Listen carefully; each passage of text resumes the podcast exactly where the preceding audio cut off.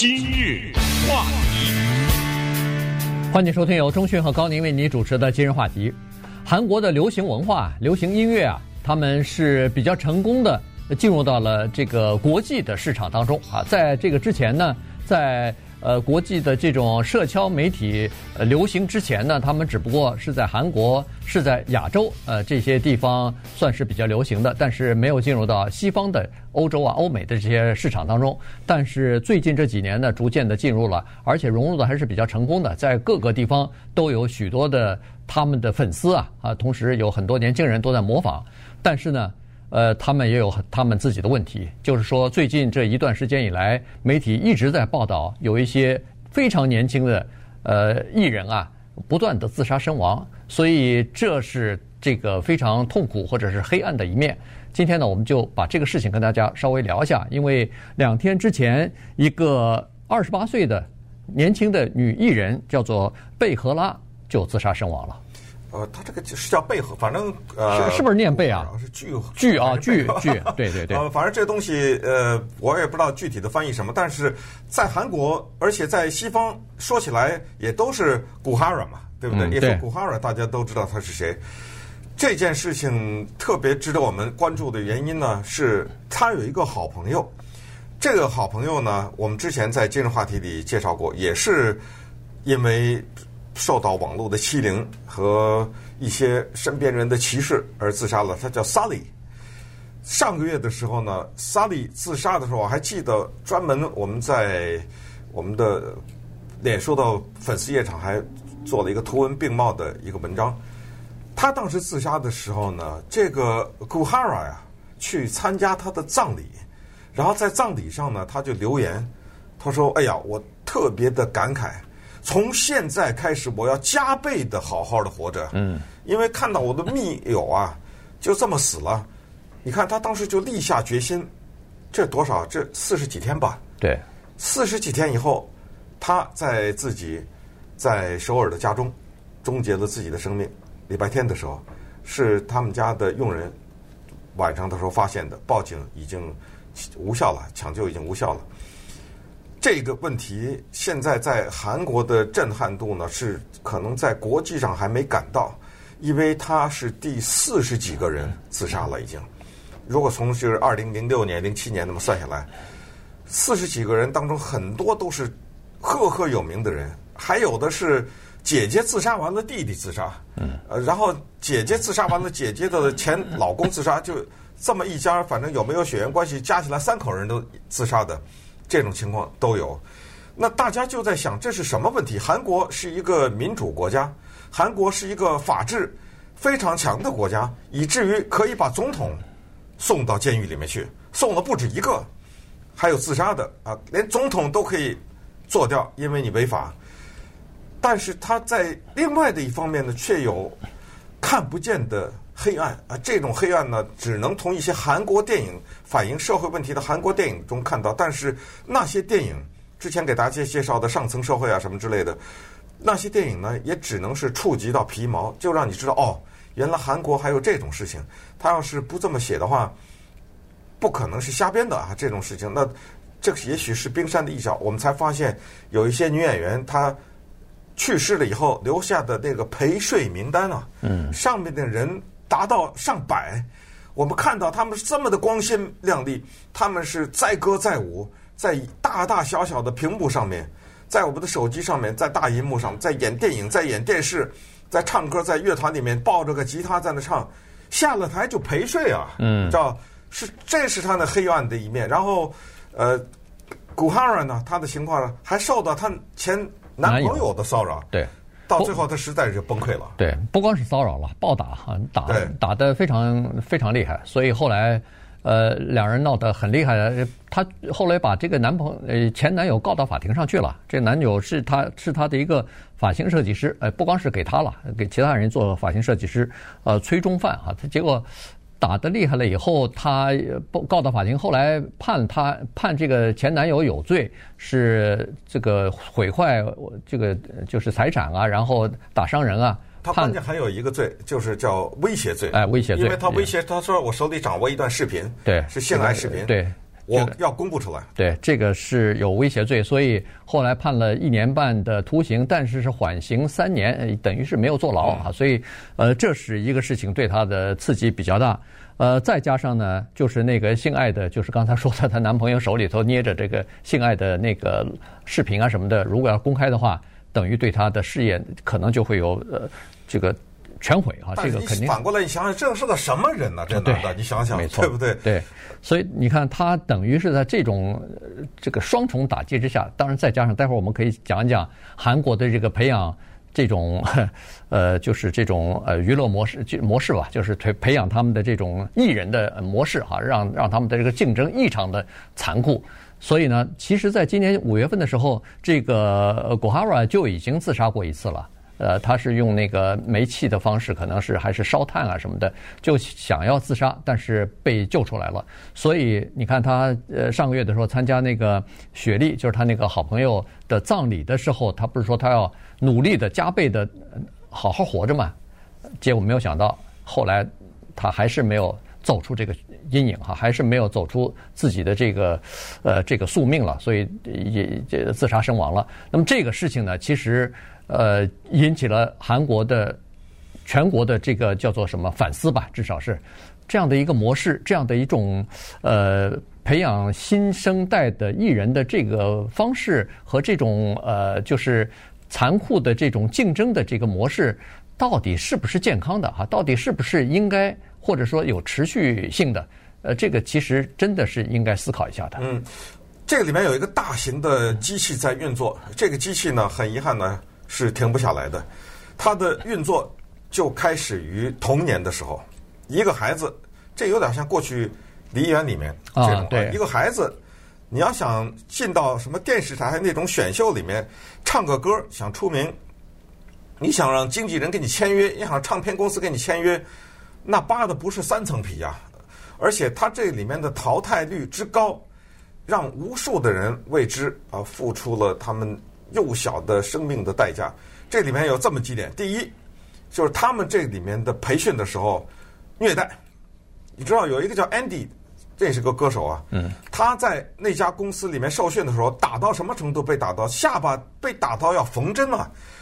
这都可能不是拿拳头打的，那闹不好都是拿棍子打的，把打到能缝针的地步，把个下巴打。后来当然，他后来服了六十颗安眠药，尽管被救下来，但是这个。问题也因特别凸显，而且最有讽刺意味的是，给他签约的一家公司叫 SM，呃，这个大家都知道，在英文当中，我知道韩国公司叫 SM 这是巧合了，但是在英文当中，SM 这是性虐待，就是皮鞭啊，那个烧腊呀什么的，这些就是 sadism 的 masochism 这三两个英文字的缩写啊，就是性虐待。这家公司就叫这名字，你说多么有意思哈！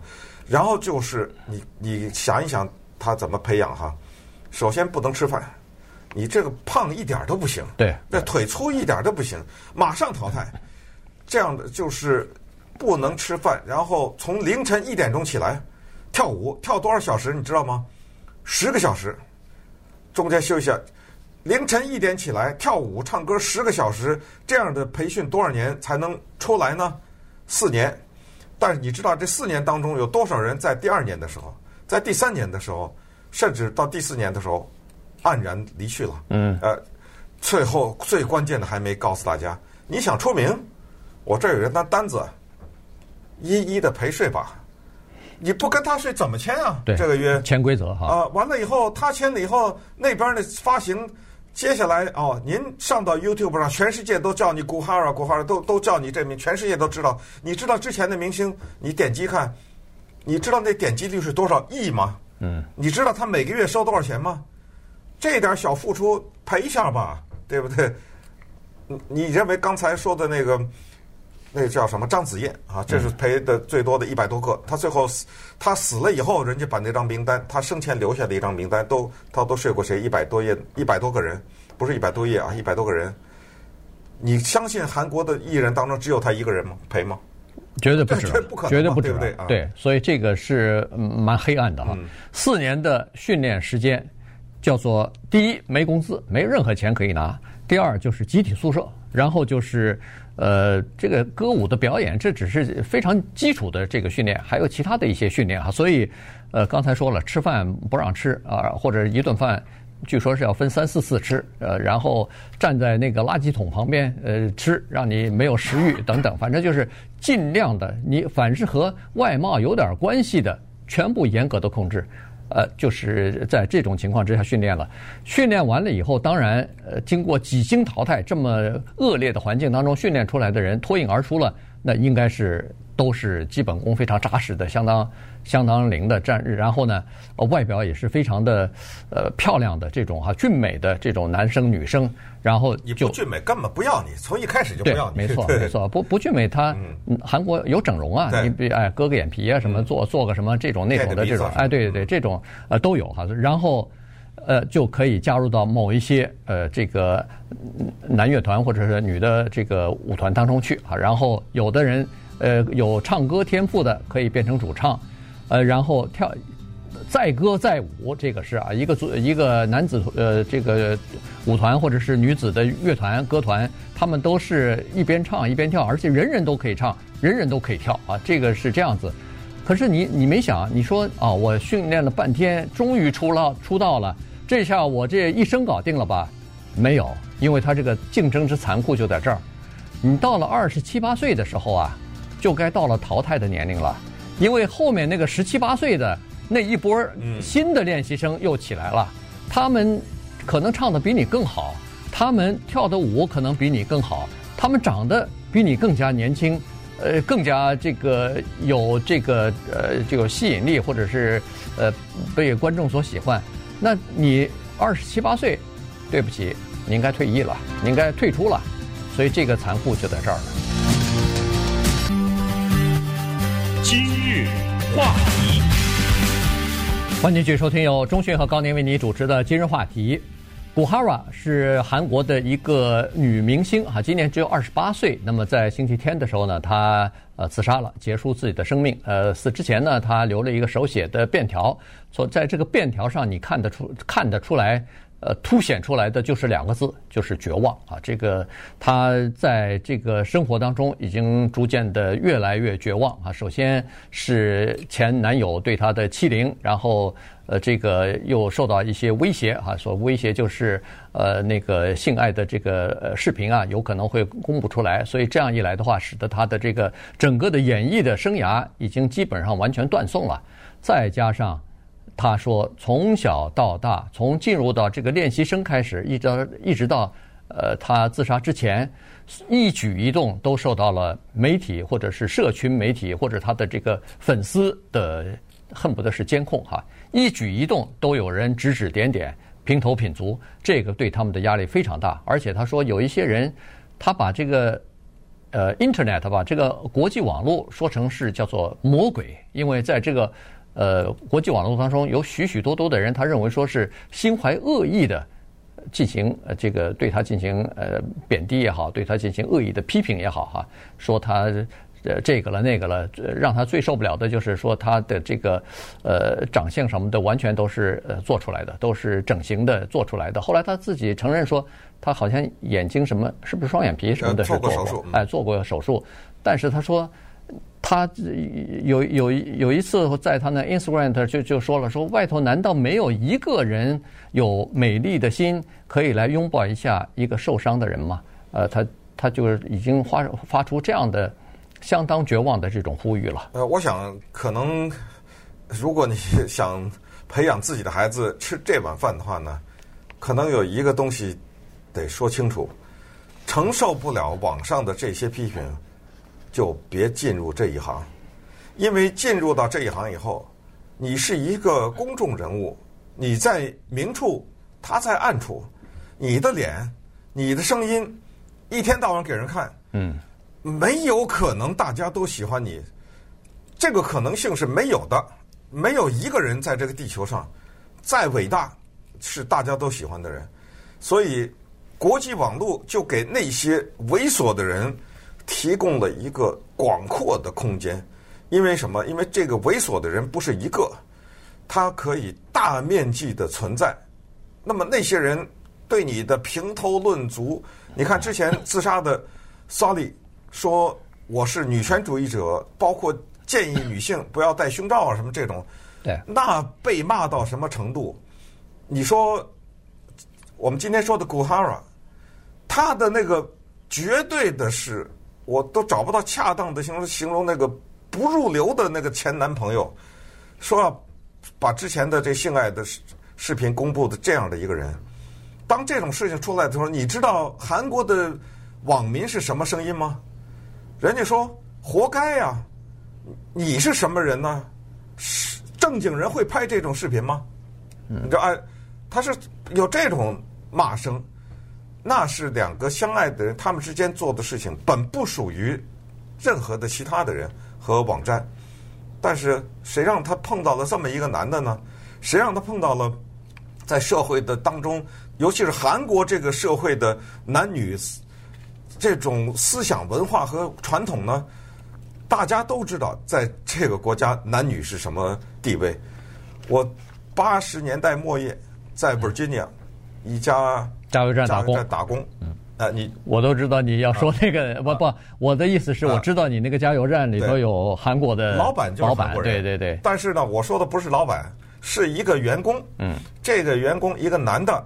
他根本，他英文就是到你好再见这个程度，所以他只能做非常低的工作，就是把那个饮料从冰箱里，呃，从卡车上卸下来放在冰箱里擦地啊、擦桌子，就是做这种工作的。嗯、但人非常好，呃，我们跟他交了朋友，到他家去，有一次他一定要请到他家里去吃饭，两个特别可爱的女儿，但是那那顿饭我永远难忘。做好了以后放在桌子上。我们坐下来，他坐下来，他太太两个女儿边着去边站着去，在旁边不许上这张桌子。我怎么吃啊这顿饭？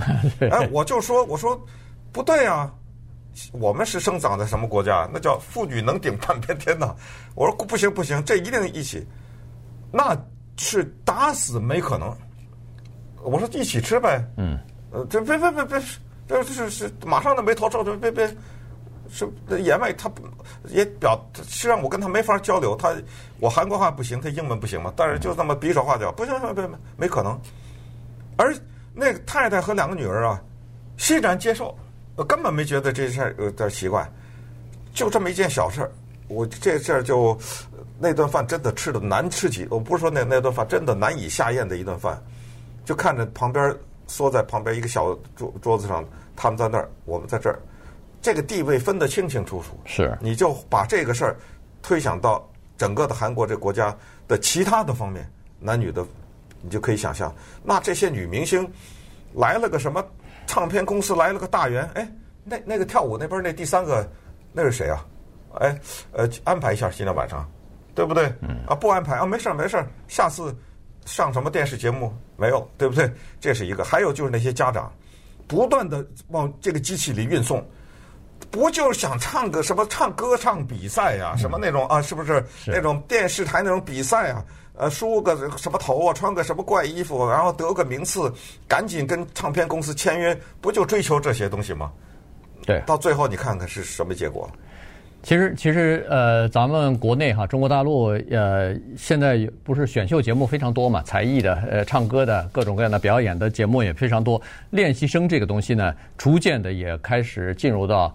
呃，国内的这个娱乐圈里边去了，有一些呃知名的艺人，听说都是在韩国经历过这个练习生的呃这种考验或者是呃 训练的，什么韩庚啊，什么吴亦凡啊什么的，呃张艺兴啊之类的，我当然都不是特别认识，但是听说啊，听几个采访的节目当中，他们自己也说起过，曾在韩国受这个就是练习生的这种培训啊，呃呃经历的什么东西啊。